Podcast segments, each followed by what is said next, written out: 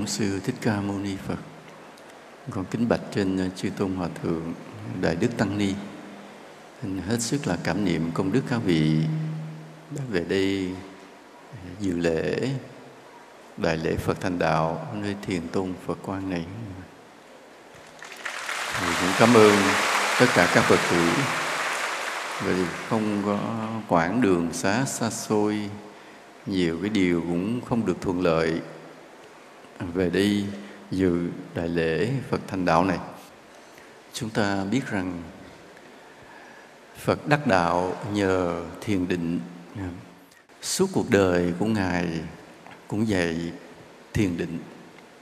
Và vì vậy, ngày nào còn có người tu tập thiền định, ngày đó Đạo Phật còn tồn tại.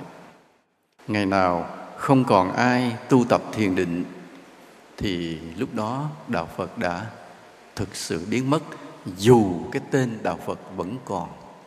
Đó. Ngày nào còn đông người tu tập thiền định, thì ngày đó đạo Phật còn đang hưng thịnh. Ngày nào rất ít người tu tập thiền định, thì đó là ngày đạo Phật đã suy tàn. Nhớ như vậy. Nên hôm nay tưởng niệm Đức Phật thành đạo, chúng ta về với nhau như thế này. Vai kề vai, chân đụng chân, tọa thiền để nguyện lòng đi theo con đường mà Đức Phật đã thực hành và dạy dỗ, đó là thiền định. Và nguyện sẽ đem cái thiền định này thắp sáng cả thế gian này. Phải làm sao ta lây lan cái thiền định này, lây nhanh hơn, lây nhiều hơn covid 19 ai đến gần ta rồi cũng phải yêu thích thiền định như vậy để làm cho Phật pháp được hưng thịnh mãi mãi. Ta nói vậy, ai quen ta đến gần ta chạm vào ta lập tức bị lây cái thiền định liền, lây cái yêu thích thiền định liền. Bởi vì sao vậy? Bởi vì họ nhận ra ta quá tuyệt vời và họ hỏi tại sao ta có thể sống tuyệt vời như vậy thanh tịnh như vậy, yêu thương như vậy, tử tế như vậy, siêng năng như vậy, tận tụy như vậy, thì ta trả lời, bởi vì tôi có tôi có thiền định của Phật dạy. Nên là, và nếu bạn muốn có một cuộc sống hạnh phúc, thanh tịnh, yêu thương, tử tế, phụng sự, cống hiến như vậy, thì hãy cùng tôi thiền định bằng cách đó, bằng cách sự thực hành nơi chính mình và sự giải thích đẹp đẽ với mọi người ta làm cho thiền định được lây lan, thắp sáng lại hành tinh này bằng cái con đường thiền định thiên liêng mà Đức Phật đã dạy dỗ. Có một lần, Đức Phật đến cái xứ Kuru. Cái xứ Kuru có một cái điều đặc biệt thế này, là ngày xưa cha của vua Ba Tư Nặc là vua Mahakasula ông có một vị tế sư siêu việt. Ông tế sư này là giống như cố vấn về tâm linh cho vua Mahakosala. Ông có khả năng tiếp xúc với các vong. À ông có khả năng tiếp xúc nên ông nghe vong nói chuyện được, mắt được. Do đó khi vong mắt ông chuyện này chuyện kia, ông cố vấn lại cho vua và cố vấn lại cho nhiều quần thần. Vì vậy là vua rất kính trọng ông. Và cái uy tín của ông đối với trong triều đình của nước Kosala ở Savatthi là Xá Vệ rất là lớn. Nhiều người quy hướng về ông. Đến khi vua Maha Kusala mất ngai vàng mới trao về cho vua Ba Tư Nặc Pasenadi. Thì vua Ba Tư Nặc cũng kính trọng ông cũng mời ông ở lại làm tế sư. Nhưng lúc đó ông cảm thấy mình đã lớn tuổi. À, và ông xin phép là thôi ông được uh, tự giả triều đình hoàng cung để đi tìm một nơi tu tập làm đạo sĩ. Thì vua ba tư nặc cũng cảm cái tình của ông như vậy, cái tình nghĩa của ông bao lâu nên đã cho phép ông rời đi đi làm một đạo sĩ một nơi nào đó và cung cấp cực kỳ nhiều cái tài sản vật chất cho ông. Rồi khi ông đi như vậy, rất nhiều rất nhiều người ở thành xá vệ đã đi theo ông luôn, đi tu theo ông luôn. Mà không ngờ là ông đi rất là xa, ông tìm đến cái xứ Kuru bên bờ sông, ông dựng một cái đạo tràng tu tập. Và đạo tràng đó thực sự lớn hơn cả cái đạo tràng của kỳ viên tinh xá luôn cả cái trúc lâm luôn vì cái uy tín của ông từ rất là lâu. Và đặc biệt là bởi vì ông có khả năng nói chuyện với vong như là những người âm binh những người đã chết vậy những gia xoa quỷ thần gì ông tiếp xúc được họ mách cho ông chuyện này mách ông chuyện kia à, là ông biết cái điều ông nói như này ông chỉ bảo người kia điều nó rất là đúng cái làm cho người ta tin quá chừng tin. À, nó ở ranh giới của tà kiến, nhưng mà chỉ có cái may là ông Agitata này, ông tâm ông thiện, ông không phải là người ác nên không thành một tà sư. Chứ cái pháp mà ông sử dụng đúng là bờ vực của pháp tà. Thì sau này khi đức phật mới đắc đạo rồi giáo hóa một hôm ngài ngồi thiền, ngài nhập định, ngài mới thấy rằng cái ông tế sư đó coi vậy cho có duyên chứng được a la hán và nếu độ được ông, thì cả hơn 10.000 đệ tử của ông cũng sẽ thành người đi theo Phật pháp luôn. Nên Đức Phật quyết định đi về đó để giáo hóa. Nhưng mà nhưng mà vì có một cái sự việc rất là khó, chứ không phải là dễ. Lúc đó có một sự việc rất là khó. Nên ngài Mục Kiền Liên phải đến trước để dọn đường rồi Đức Phật mới đến sau để giáo hóa cho công tế sư đó được đắc đạo. Ừ.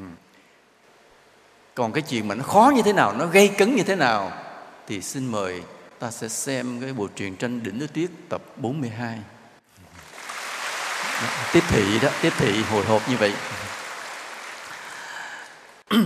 Thì sau khi giáo hóa được hết cái đạo tràng mười mấy ngàn người đó theo Phật pháp tu xuất gia hết thì Đức Phật cũng ở lại đó tiếp tục mà dạy dỗ. Và có một bài kinh cực kỳ quan trọng ở cái xứ Kuru đó là bài kinh tứ niệm xứ. Đức Phật dạy về thiền định. À, bài kinh tứ niệm xứ nằm trong trường bộ kinh nằm trong trung bộ kinh. Ai cũng biết cả ai cũng nghe ai cũng đọc cả. Nhưng thực sự rất ít người có thể hiểu thấu đáo về bài kinh tứ niệm xứ này.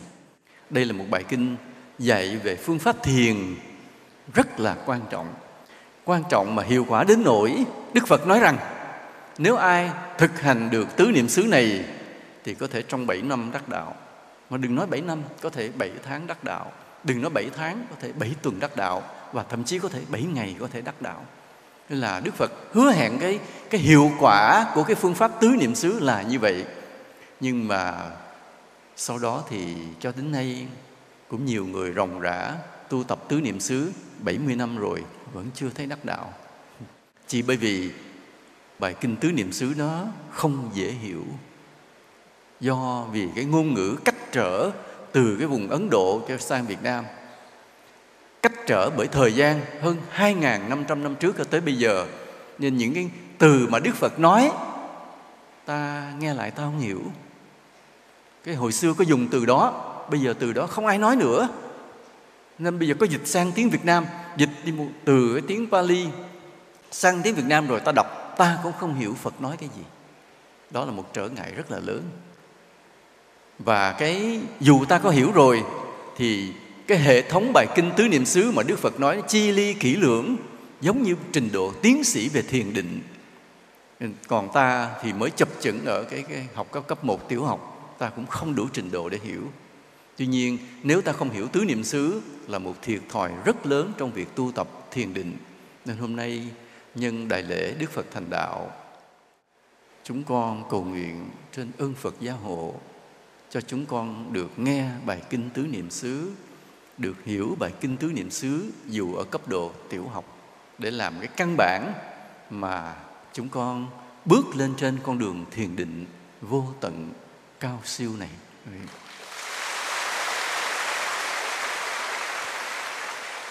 Tứ là bốn, niệm là nhớ, xứ là chỗ.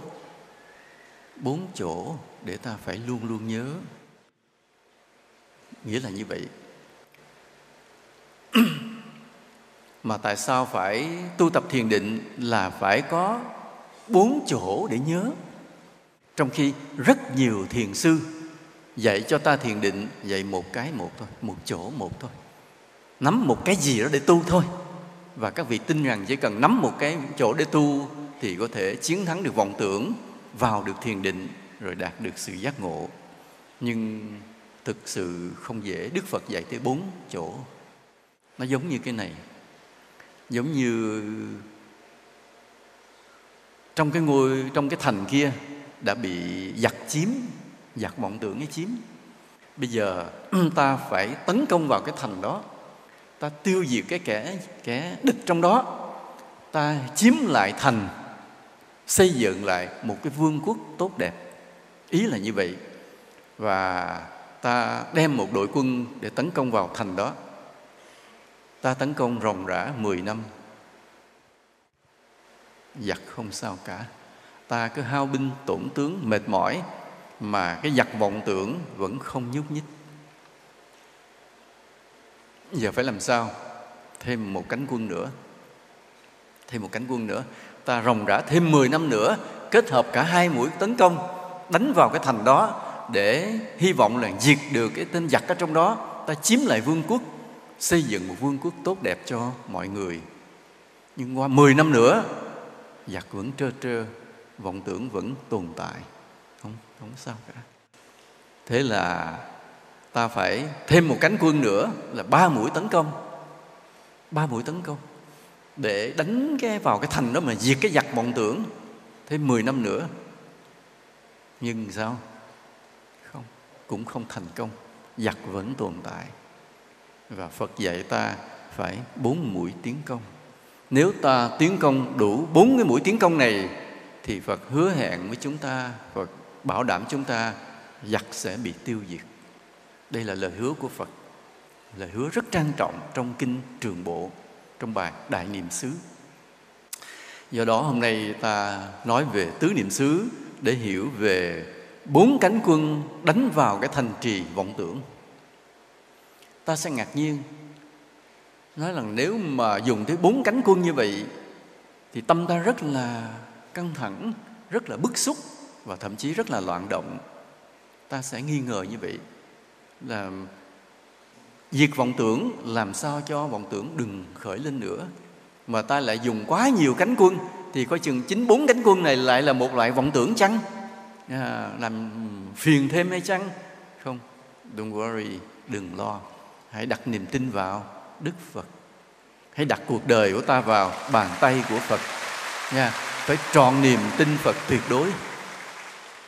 Và ta yên chí rằng phật đã dạy ta tứ niệm xứ, tấn công vào thành trì của giặc bằng bốn cánh quân, bao vây bằng bốn hướng. Thì ta cứ sắm sửa bốn cánh quân mà tu tập. Bốn cánh quân đó chính là tứ niệm xứ. Phật định nghĩa tứ niệm xứ là quán thân trên thân, quán thọ trên thọ, quán tâm trên tâm, quán pháp trên pháp. Ai nghe câu đó hiểu gì không?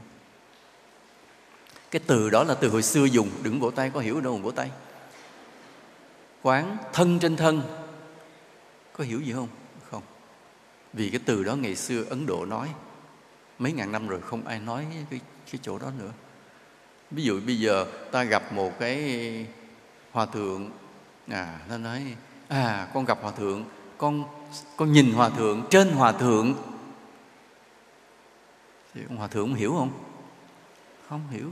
Hòa thượng ngơ ngơ không biết mình nói gì sao thấy hòa thượng ngơ ngơ mình nói thôi hòa con xin lỗi hòa thượng tại con đang nói cái ngôn ngữ của ấn độ 2.500 năm trước không giao dịch được với nhau không giao tiếp được với nhau vì cái cách nói này ngày nay không còn ai nói nữa nên khi Đức Phật dạy tứ niệm xứ là quán thân trên thân, quán thọ trên thọ, quán tâm trên tâm, quán pháp trên pháp, không ai hiểu.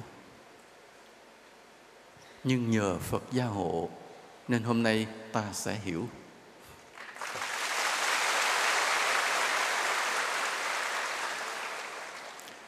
Nhưng trước khi mà muốn dùng bốn cánh quân đánh vào thành, thì chuyện gì cần phải làm trước?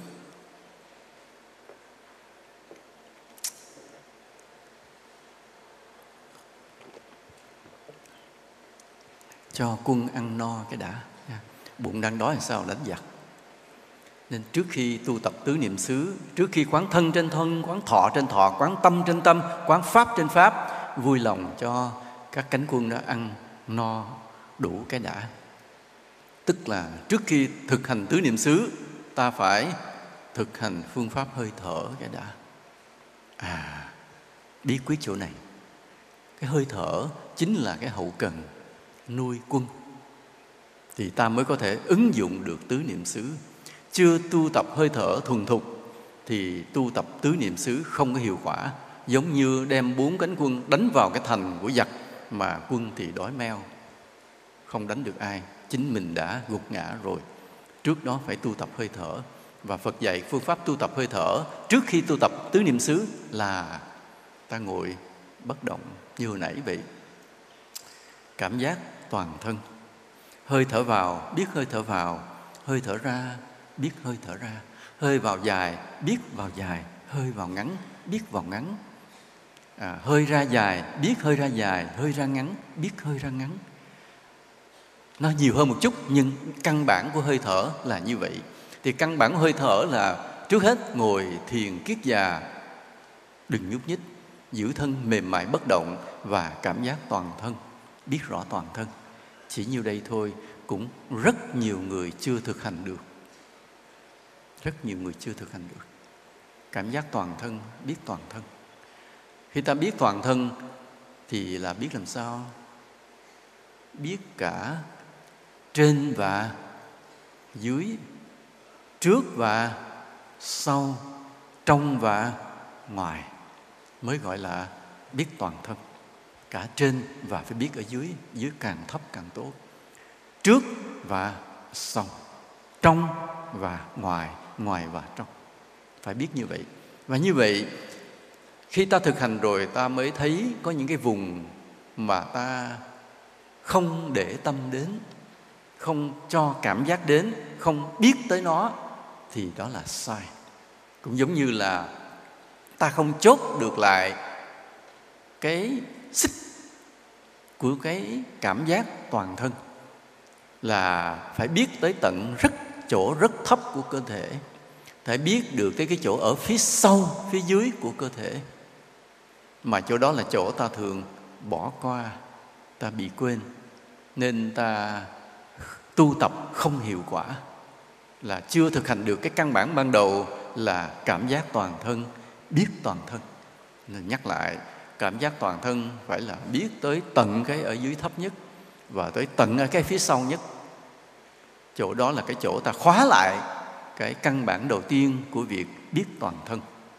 Nên nếu khi ta ngồi bất động ngồi thiền, đầu tiên phải cảm giác toàn thân mà cái biết của ta chưa xuống dưới thấp nhất, cái biết của ta chưa ra tới phía sau nhất thì ta chưa thực hành đúng lời phật dạy. Tức là nói về cái hậu cần để mà đi đánh giặc là sai, gạo chưa có. Có gạo rồi phải nấu, là hơi thở. Và cái hơi thở ban đầu, ta đừng cố ý thở, đừng cố ý điều khiển theo ý muốn của mình mà phải sao? Biết mà thôi. Hơi thở vào, biết hơi thở vào. Hơi thở ra, biết hơi thở ra. Không hề cố ý muốn là cho nó phải dài thế này, muốn nó phải ngắn thế này. Ta không đưa cái ý chí mình vào trong hơi thở, mà chỉ lặng lẽ biết biết rất tỉnh giác. Vừa biết hơi thở, vừa biết gì? Toàn thân. Tại cái toàn thân là đi trước rồi, thì sau đó bắt đầu ta thấy cái thân này nó đang thở. Khi ta biết toàn thân đúng rồi thì ngay lập tức ta sẽ biết hơi hơi thở. Đó là cái trình tự không thể khác được. À, cái thiền đó là vất vả như vậy, nhưng ta phải thiền để giữ gìn phật pháp. Ta phải thiền để làm lây lan cái thiền định cho mọi người. Nhưng rất là cực, vì nếu không cực, tu không thành thánh được. Thì khi mà cái hơi thở, ta biết hơi thở vào, biết hơi thở ra, biết chứ không điều khiển, thì ban đầu hơi thở có khi nó động có khi nó mạnh, có khi nó dài, có khi nó ngắn. Nó không yên là do tâm ta còn loạn. Vì hơi thở là nó phản ánh nội tâm. Nhớ dùm như vậy. Hơi thở của ta phản ánh nội tâm của ta. Cái người tâm tư điềm tĩnh thì hơi thở sẽ êm dịu. Người tâm tư vụt chạc à, là sao động thì hơi thở sẽ dồn dập, gấp rút. Đó là nguyên tắc thì bây giờ ta nắm hơi thở cũng thực sự là đang nắm vào nội tâm của mình. Có nhiều người chỉ cho rằng chỉ cần nắm hơi thở có thể nhập định đắc đạo được. Đó là những người mà căn cơ cũng rất là cao. Ta không phủ nhận điều đó, nhưng không đủ. Vì Phật dạy ta tới tứ niệm xứ, mà tứ niệm xứ là cái sau hơi thở. Thì nhắc lại, ngồi thiền kiết già bất động, cảm giác toàn thân rất kỹ cảm giác tới chỗ thấp nhất, tới chỗ phía sau nhất. Bắt đầu khi ta biết toàn thân rồi thì ta phát hiện ra thân này đang thở. Thì ta cũng biết rõ, thân này đang thở vào, thân này đang thở ra.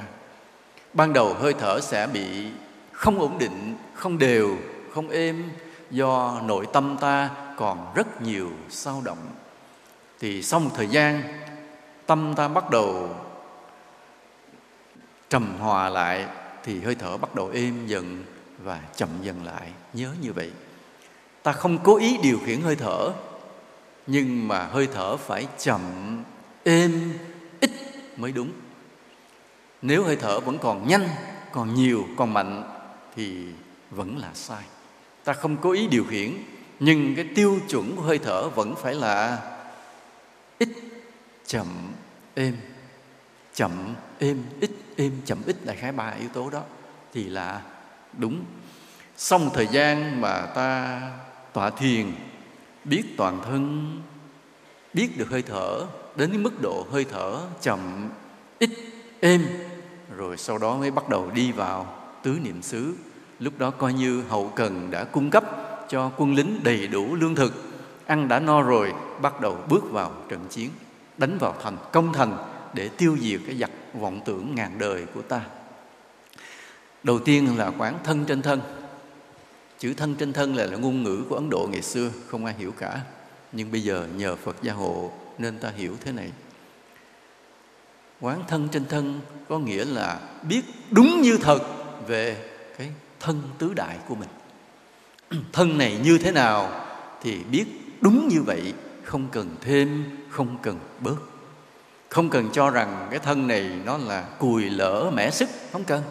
Nhưng đừng tô vẽ cái thân này làm cái gì quá tốt đẹp, quá quá hy vọng. Biết đúng về nó.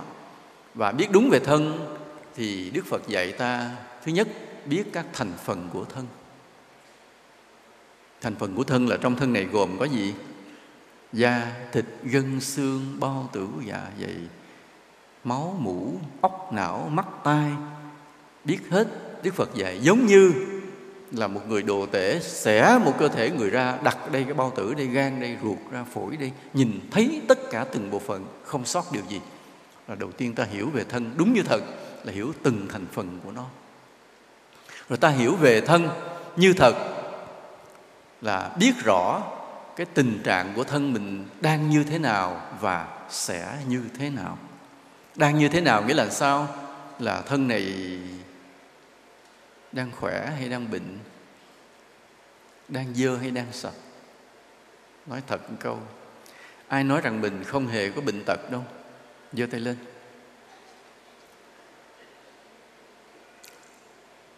Trong chúng ta vậy, người nào cũng ẩn chứa một cái bệnh tiềm tàng nào đó. Đúng không ạ? À? nên thực sự coi vậy còn trẻ thì có vẻ ít bệnh nhưng càng lớn tuổi thì bệnh càng nhiều. Nên nhìn vào cái thân của ta, khi ta biết rõ từng thành phần đó rồi, thì biết rằng thân mình đang bất tịnh không có sạch gì cả. Ngày đêm, những chất bài tiết vẫn luôn luôn tiết ra bên ngoài. Thân này đang chứa nhiều mầm bệnh. Có những bệnh đã phát ra rồi, có những bệnh chưa phát ra. Nên quả thật, thân này là mong manh, yếu đuối và bệnh tật đó là thực chất của thân trong hiện tại. Và thân này trong tương lai là gì? Sẽ già, sẽ bệnh và sẽ chết. Chết rồi xong chưa? Chưa. Đức phật chưa cho ta ngưng ngang đó. Đức phật buộc ta phải nhìn cho tới cái chỗ lúc mà chết rồi, từ từ thân cũng sẽ sao? Hoại diệt, phân hủy, cuối cùng chẳng còn gì cả. Xương nào may mắn hóa thạch thì còn tồn tại không may mắn hóa thạch thì cũng sẽ thành tro bụi mất chìm trong đất luôn. Đó là cái bản chất của thân, cuối cùng không còn gì và đó là sự thật. Không thêm, không bớt. Nên nếu ta nói rằng quán thân trên thân, nghĩa là biết đúng như thật về cái thân của mình. Mà khi biết đúng như thật về thân, thì thân này đẹp biết là đẹp, thân này xấu biết là xấu. Vậy ai biết thân mình là đẹp? Giơ tay lên. Rồi ai nghĩ thân mình là xấu, giơ tay lên. Thank you. Đúng, thân này rất là xấu. Tại vì sao vậy? Nếu ai lỡ dại nghĩ rằng thân mình là đẹp, thì sai. Vì ở các thiên tử, các thiên nữ trên cõi trời, siêu siêu siêu đẹp hơn ta vạn lần. Nên hôm nào đó đẹp trời mà ta nhìn vào gương, ta chợt thấy mình đẹp, thì xin thưa, đó chỉ là một sự hiểu lầm đáng tiếc nha. Chỉ hiểu lầm đáng tiếc không có đẹp đẽ gì cả. Nên ta trở lại cái việc ta bất ngờ ta gặp hòa thượng. Ta nói dạ ồ, con thấy hòa thượng, trên hòa thượng. Thì nếu hòa thượng ngớ ngẩn không hiểu ta hỏi gì, thì ta ta nói dạ con đang nói ngôn ngữ của Ấn Độ 2.500 năm trước, là con biết hòa thượng đúng như thật, hòa thượng như thế nào, con biết đúng như thế. Hòa thượng không hiểu mình muốn nói gì nên là là ý chú nói tôi làm sao? Thì mình nói rằng dạ hòa thượng, đẹp trai. Ờ, hòa thượng, tôi nói nữa, hòa thượng buồn. Tại vì khi mà nhìn hòa thượng đúng như thật, tức là quán thân trên thân, thì phân tích như phật rồi, ta có buồn không ạ? À? nếu ta biết đúng như thật mà ta sinh ra một cảm giác buồn, thì xin mời đêm giao thừa lên đây ta sẽ giải quyết bài toán đó. Hôm nay không giải quyết tại không có thời gian. Cái bài này giới thiệu bài kia kỳ quá. Quán thọ trên thọ thọ là những cảm xúc. Ta chia ra làm ba loại.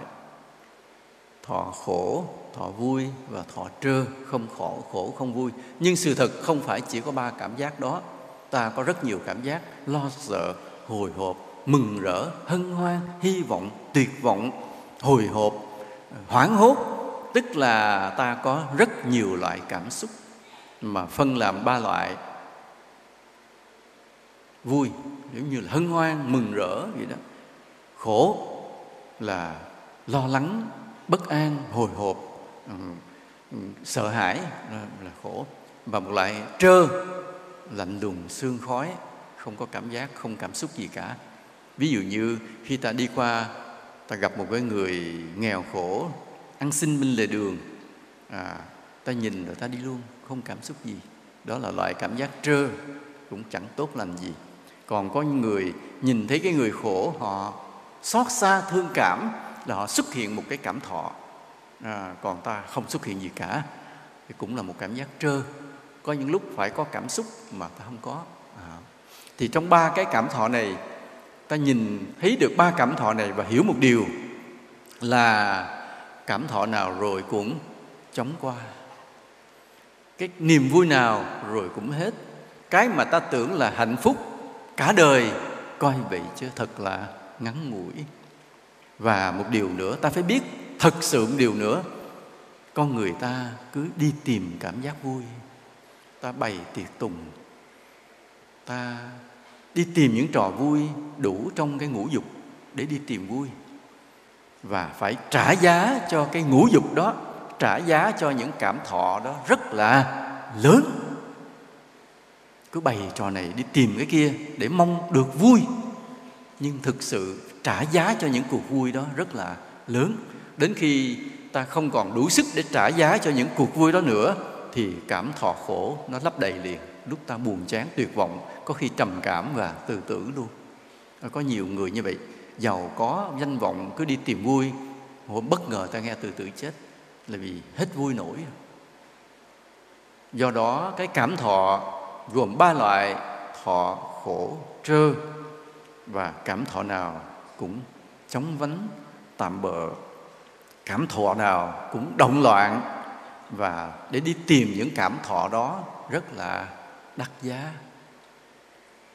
Còn quán tâm trên tâm tâm ta như thế nào thì ta biết rõ tâm như thế đó không can thiệp. À bí quyết lại nằm ở chỗ này. Bí quyết nằm ở chỗ là tâm như thế nào biết như thế đó không can thiệp. À đây là điều rất là lạ. Trong khi ta tu tập thiền định thì ta cố gắng can thiệp để cho tâm ta được thanh tịnh đừng vọng tưởng. À, hoặc là ta muốn tâm mình trở nên sáng suốt, khôn ngoan, đạo đức. Nhưng trong bài kinh tứ niệm xứ thì phật dạy một cái bí quyết cực kỳ lạ là không can thiệp, nhưng biết bám theo nó, biết nó rõ như thật. Ta thường bị hai điều. Một, ta không bám theo tâm ta. Hai, ta muốn can thiệp vào tâm ta. Cả hai đều sai và tứ niệm xứ dạy ta một bí quyết kỳ lạ. Hôm nay ta cố gắng lắng nghe và hiểu. Hôm nay ai hiểu được cái chỗ bí quyết này, người này có duyên phước rất là lớn. Ta cố gắng lắng nghe. Biết tâm trên tâm. Quán tâm trên tâm tâm như thế nào, biết rõ tâm như thế đó.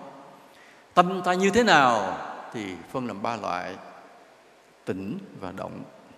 Tâm ta đang tỉnh hay tâm ta đang động? Hai tâm ta đang thiện hay bất thiện? Ba, tâm ta đang sáng suốt hay ngu si? Ba loại của tâm. Thì thứ nhất là tâm ta đang tỉnh hay đang động? Tỉnh hay động à tỉnh hay động? Nói một câu. Động. Nhưng rồi cũng không phải động hoài. Cũng có khi tâm ta ngồi thiền, nó được một chút yên tĩnh nhưng cái yên tĩnh đó rất là ít so với cái thanh tịnh tuyệt đối của một bậc a la hán chỉ có một điều ta hiểu lầm. Nhiều khi người ngồi thiền tâm chợt vào yên tĩnh, cái tự cho rằng, ồ, tâm mình hôm nay đã thanh tịnh. Cũng là một loại hiểu lầm. Đáng tiếc, I am sorry. Cũng giống như một hôm nào đẹp trời, ta nhìn vào gương và chợt thấy mình rất là đẹp, thì xin nhắc lại, đó chỉ là sự hiểu hiểu lầm cũng vậy, hôm nào ngồi thiền, một hôm đẹp trời ngồi thiền, tâm cũng như thoáng được thanh tịnh. Cái ta bàn kết luận, ồ, tâm ta đã thanh tịnh. Sorry, đó chỉ là hiểu hiểu lầm. Vì sao vậy?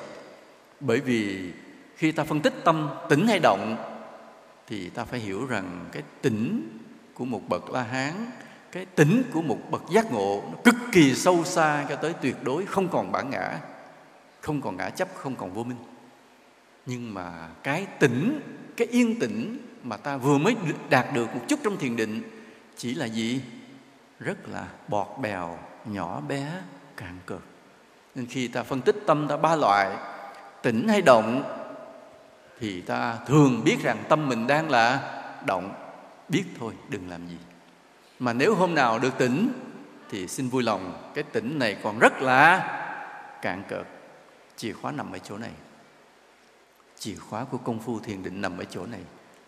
Khi tâm chưa tỉnh thì biết tâm này chưa tỉnh khi tâm được tỉnh rồi, thì vẫn biết tâm này còn rất là động ngầm ở phía trong. Chỉ là một chút bèo bọt nhỏ bé mà thôi. Chưa bao giờ thật sự là thanh tịnh. Chìa khóa nằm ở chỗ này. Cả tứ niệm xứ nằm, chìa khóa nằm ở chỗ này lắng nghe dùm thầy chỗ này. Khi tâm ta còn động thì biết tâm ta đang động.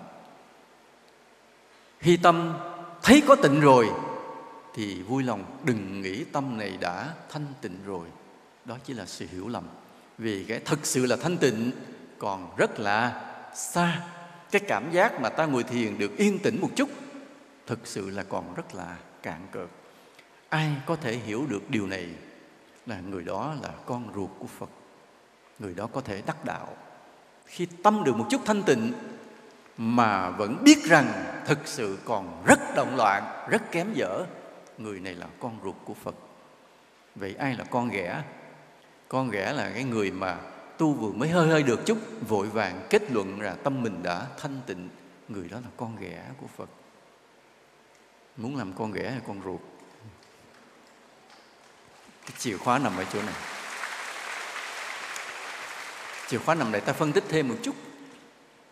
Giống như khi ta tu tập, một thời gian cái ta có một chút tiến bộ. Giống như một người đi một thời gian đến gặp một ngã tư đường. Ngã tư đường nghĩa là gì? Đằng sau lưng mình là con đường mình đã đi qua. Đằng trước mình có ba ngã rẽ. Một con đường trước mặt, một ngõ rẽ bên phải, một ngõ rẽ bên trái. Khi ta tuôn thời gian, ta đến cái ngã tư, tức là ta vượt qua được một chặng đường và tâm bắt đầu có dấu hiệu của sự thanh tịnh là ta đến được ngã tư. Thì nơi ngã tư này, ta có bốn cái chọn lựa. Một là lui lại, không tu nữa. Hôm nay đã được thanh tịnh rồi, biết rồi rồi thôi không tu nữa, đi chơi. Đó là người tới được ngã tư rồi, quay đầu đi ngược lại. Và một cái chọn lựa nữa ta rẽ bên phải. Là khi thấy tâm thanh tịnh rồi, ta rẽ phải. Nghĩa là ta tán dương, ta ca ngợi cái tâm thanh tịnh này là vô cùng siêu việt. Đó là người rẽ bên phải. Và khi nếu ta chọn con đường đi bên phải, ta sẽ xuống vực thẳm đang chờ nên cái người nào mà tâm được thanh tịnh một chút, vội vàng ca ngợi cái tâm đó là siêu việt, thì sẽ rẽ bên phải và rớt xuống vực thẳm. Còn một người rẽ bên trái là nói rằng không biết đi đâu nữa. Tới chỗ này rồi, tâm tu tới đây rồi, bây giờ không biết thực hành gì nữa. Đó là người rẽ bên trái, mờ mờ mịt mịt, hoảng loạn hoảng loạn, rồi phân vân. Đó là người rẽ bên trái. Còn người nào là người đi thẳng? Người nào mà khi đã tới được tâm thanh tịnh, tới được ngã tư rồi, sẽ tiếp tục vượt qua ngã tư đó đi thẳng là người nào? Đó là người biết rằng cái thanh tịnh này chỉ là còn rất cạn cợt, kém dở, vô số điều loạn động còn ngầm ở phía sau. Đó là người đi thẳng, vượt qua ngã tư đi thẳng luôn. Và đó chính là tứ niệm xứ, chìa khóa của tứ niệm xứ nằm ngay chỗ này. Nên khi ta vỗ tay đi, cái này thì vỗ tay được đó.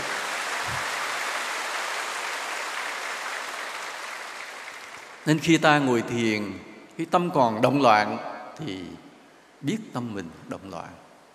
Đến khi tâm thanh tịnh, xin vui lòng đừng biết tâm mình thanh tịnh.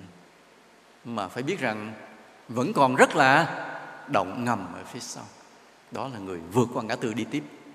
Đừng ca ngợi cái chỗ thanh tịnh đó là siêu việt, mà rẽ phải xuống vực thẳm. Đừng có phân vân hoang mang không biết gì, không biết đi đâu. Đó là người rẽ trái, đi vô bụi gai. Ta đi thẳng, vượt qua ngã tư đi thẳng bằng cách biết rằng tâm này vẫn còn rất là loạn động. Chút xíu đó, chút xíu thanh tịnh đó chưa là bèo bọt gì. Nhớ như vậy, như hôm nào mà nhìn gương mà thấy mình đẹp trai, I am sorry. Just misunderstanding chỉ là hiểu lầm mà thôi nha. Không có gì cả. Cũng vậy, tưởng tâm mình thanh tịnh chỉ là hiểu lầm mà thôi. Misunderstanding. đó là tỉnh và động. Rồi ta còn một cái nhìn về tâm nữa là thiện hay bất thiện. Về tâm ta đang là thiện hay bất thiện? Thiện hay bất thiện? Tâm đang thiện hay bất thiện? Ai nói tâm mình thiện, giơ tay lên. Có một bé nhóc 3 tuổi giơ tay lên, rất thật thà. Còn toàn bộ những người có biết suy nghĩ, không ai dám giơ tay cả và những người khi mà thầy hỏi, tâm mình thiện hay bất thiện? Ai thấy tâm mình thiện, giơ tay lên. Không ai giơ tay, trường bé. Thì những người mà không giơ tay là những người có trí tuệ, tu đúng tứ niệm xứ đó. Bây giờ nói thế này, giữa những người đang ngồi đây và những người đang đi chơi ngoài đường kia, ai thiện hơn ai? Rõ ràng mình về chùa giống như mình thiện hơn, phải không ạ? À? giờ này mà đi chơi mới sướng chứ.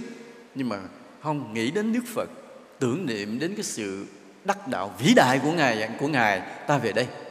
Thì rõ ràng tâm ta là những người thiện, những người có đạo đức, những người thiện tâm mới về đây trong ngày hôm nay. Chứ nếu không có thiện, ta không về đây. À thì như vậy ta có thể nói là tâm ta thiện chứ.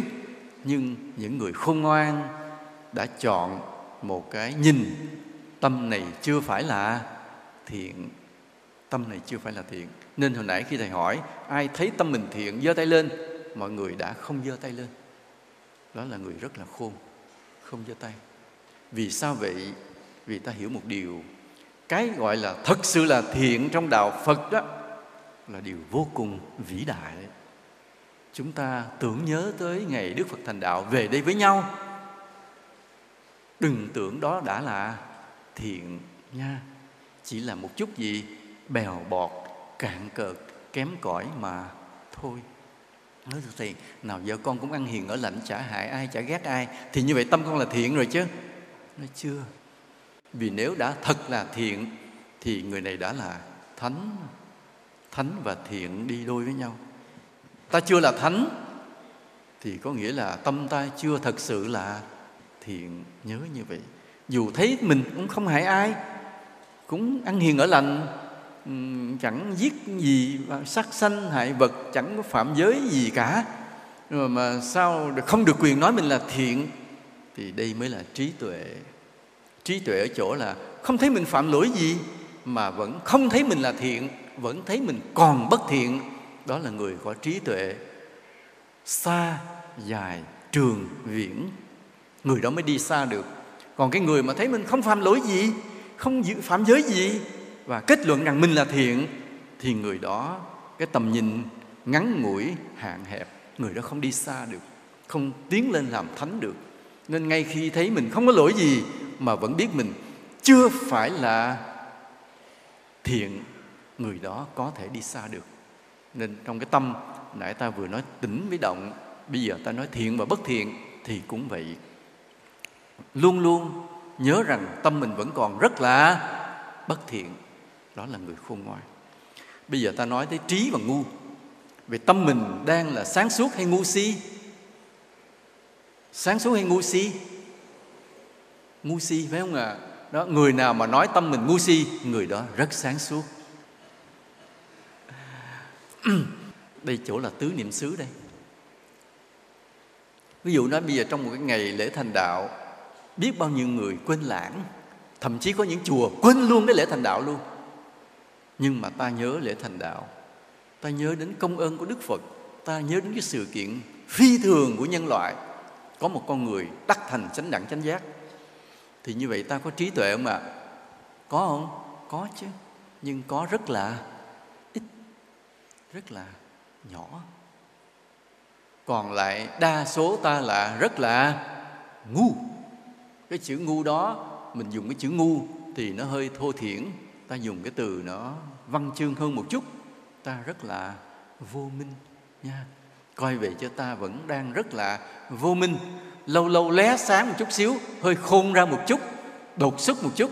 Nhưng sự thật ta vẫn vô minh, triền miên, nhớ như vậy. Nên bây giờ khi ta quán tâm trên tâm, biết sự thật về tâm của mình, tâm như thế nào, biết tâm như thế đó, thì trên ba tính chất, tỉnh và động thì biết tâm mình vẫn còn rất là động. Dù ngồi thiền, tâm có cảm giác yên, nhưng đừng khờ dại, cho rằng thanh tịnh. Thứ hai, thiện và bất thiện thì biết tâm mình vẫn còn rất là bất thiện, dù thấy mình không lỗi lầm gì. Thậm chí còn làm được nhiều việc công đức nữa mà. Nhưng thực sự chưa phải là, chưa phải là thánh thiện. Và cái thứ ba, tâm mình trí hay ngu thì biết tâm mình rất là ngu. Dù đôi khi khung vặt được chút vài chuyện. Không đáng gì, đó là biết sự thật về tâm của mình. Cái thứ tư là quán pháp trên pháp. Chân lý như thế nào, sự thật thế nào, biết sự thật như thế đó. Đó là quán pháp trên pháp. Và trong cái những sự thật của cuộc sống này như thế nào, đầu tiên ta có một sự thật về luật nhân quả nhân như thế nào, quả như thế đó.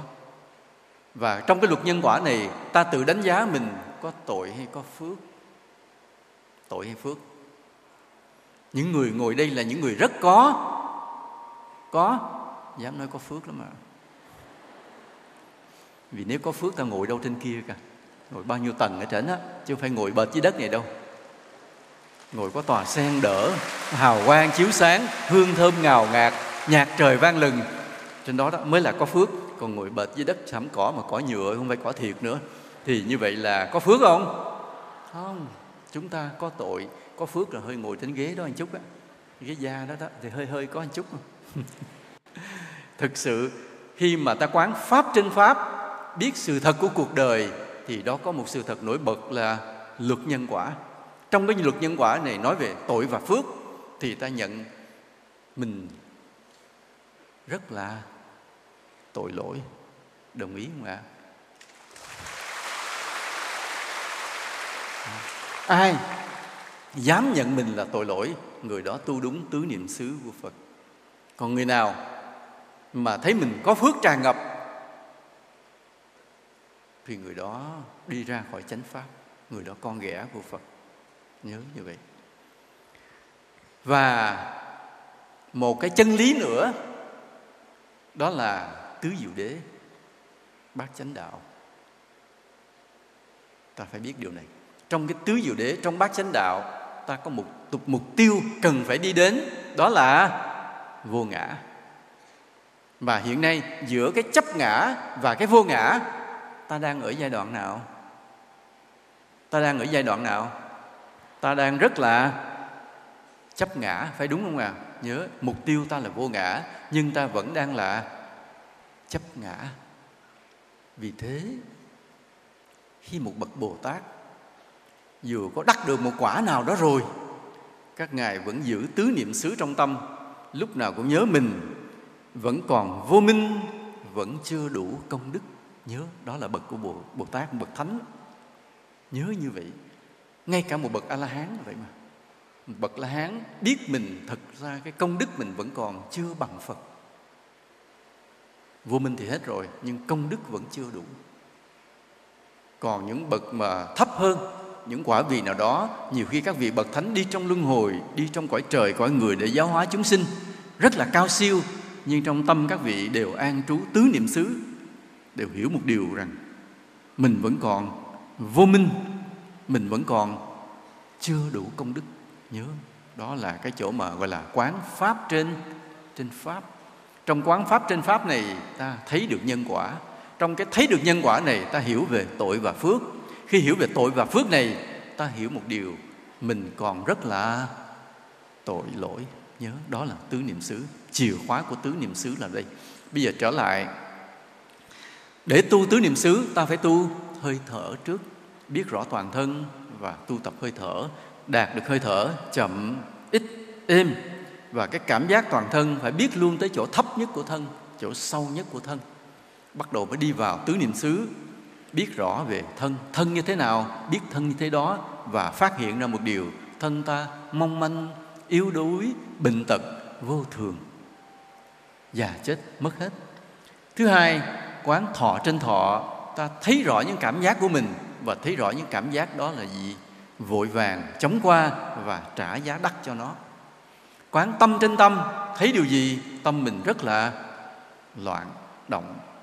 Được một chút xíu yên tĩnh cũng chưa đáng là bèo bọt gì. Tâm mình vẫn chưa hoàn thiện đạo đức, gọi là còn bất thiện. Tâm mình vẫn chưa thực sự sáng suốt, vì vẫn còn ngu si vô minh.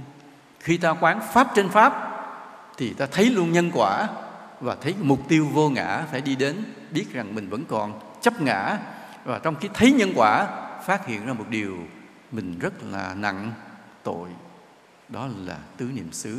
Nếu ai nghe những điều này, hiểu những điều này, thường xuyên quán nhớ những điều này, thì người đó đang thực hành tứ niệm xứ chân chính của đức phật. Trong khi ngồi thiền, trong khi đi, trong khi đứng, trong khi ứng xử với mọi người, vẫn luôn nhớ bốn điều này. Quán thân trên thân, quán thọ trên thọ, quán tâm trên tâm, quán pháp trên pháp, thì người này, đức phật hứa rằng người này sẽ đắc đạo. Đức phật hứa chứ không phải thầy hứa. Đó.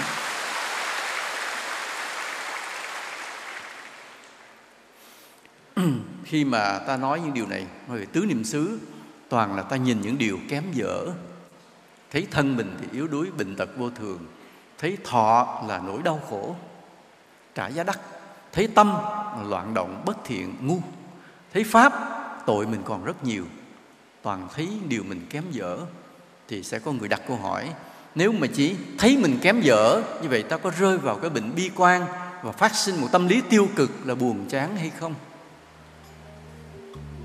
Để trả lời câu hỏi này, ta sẽ gặp lại nhau trong đêm giao thừa. Đêm giao thừa sẽ trả lời câu hỏi này.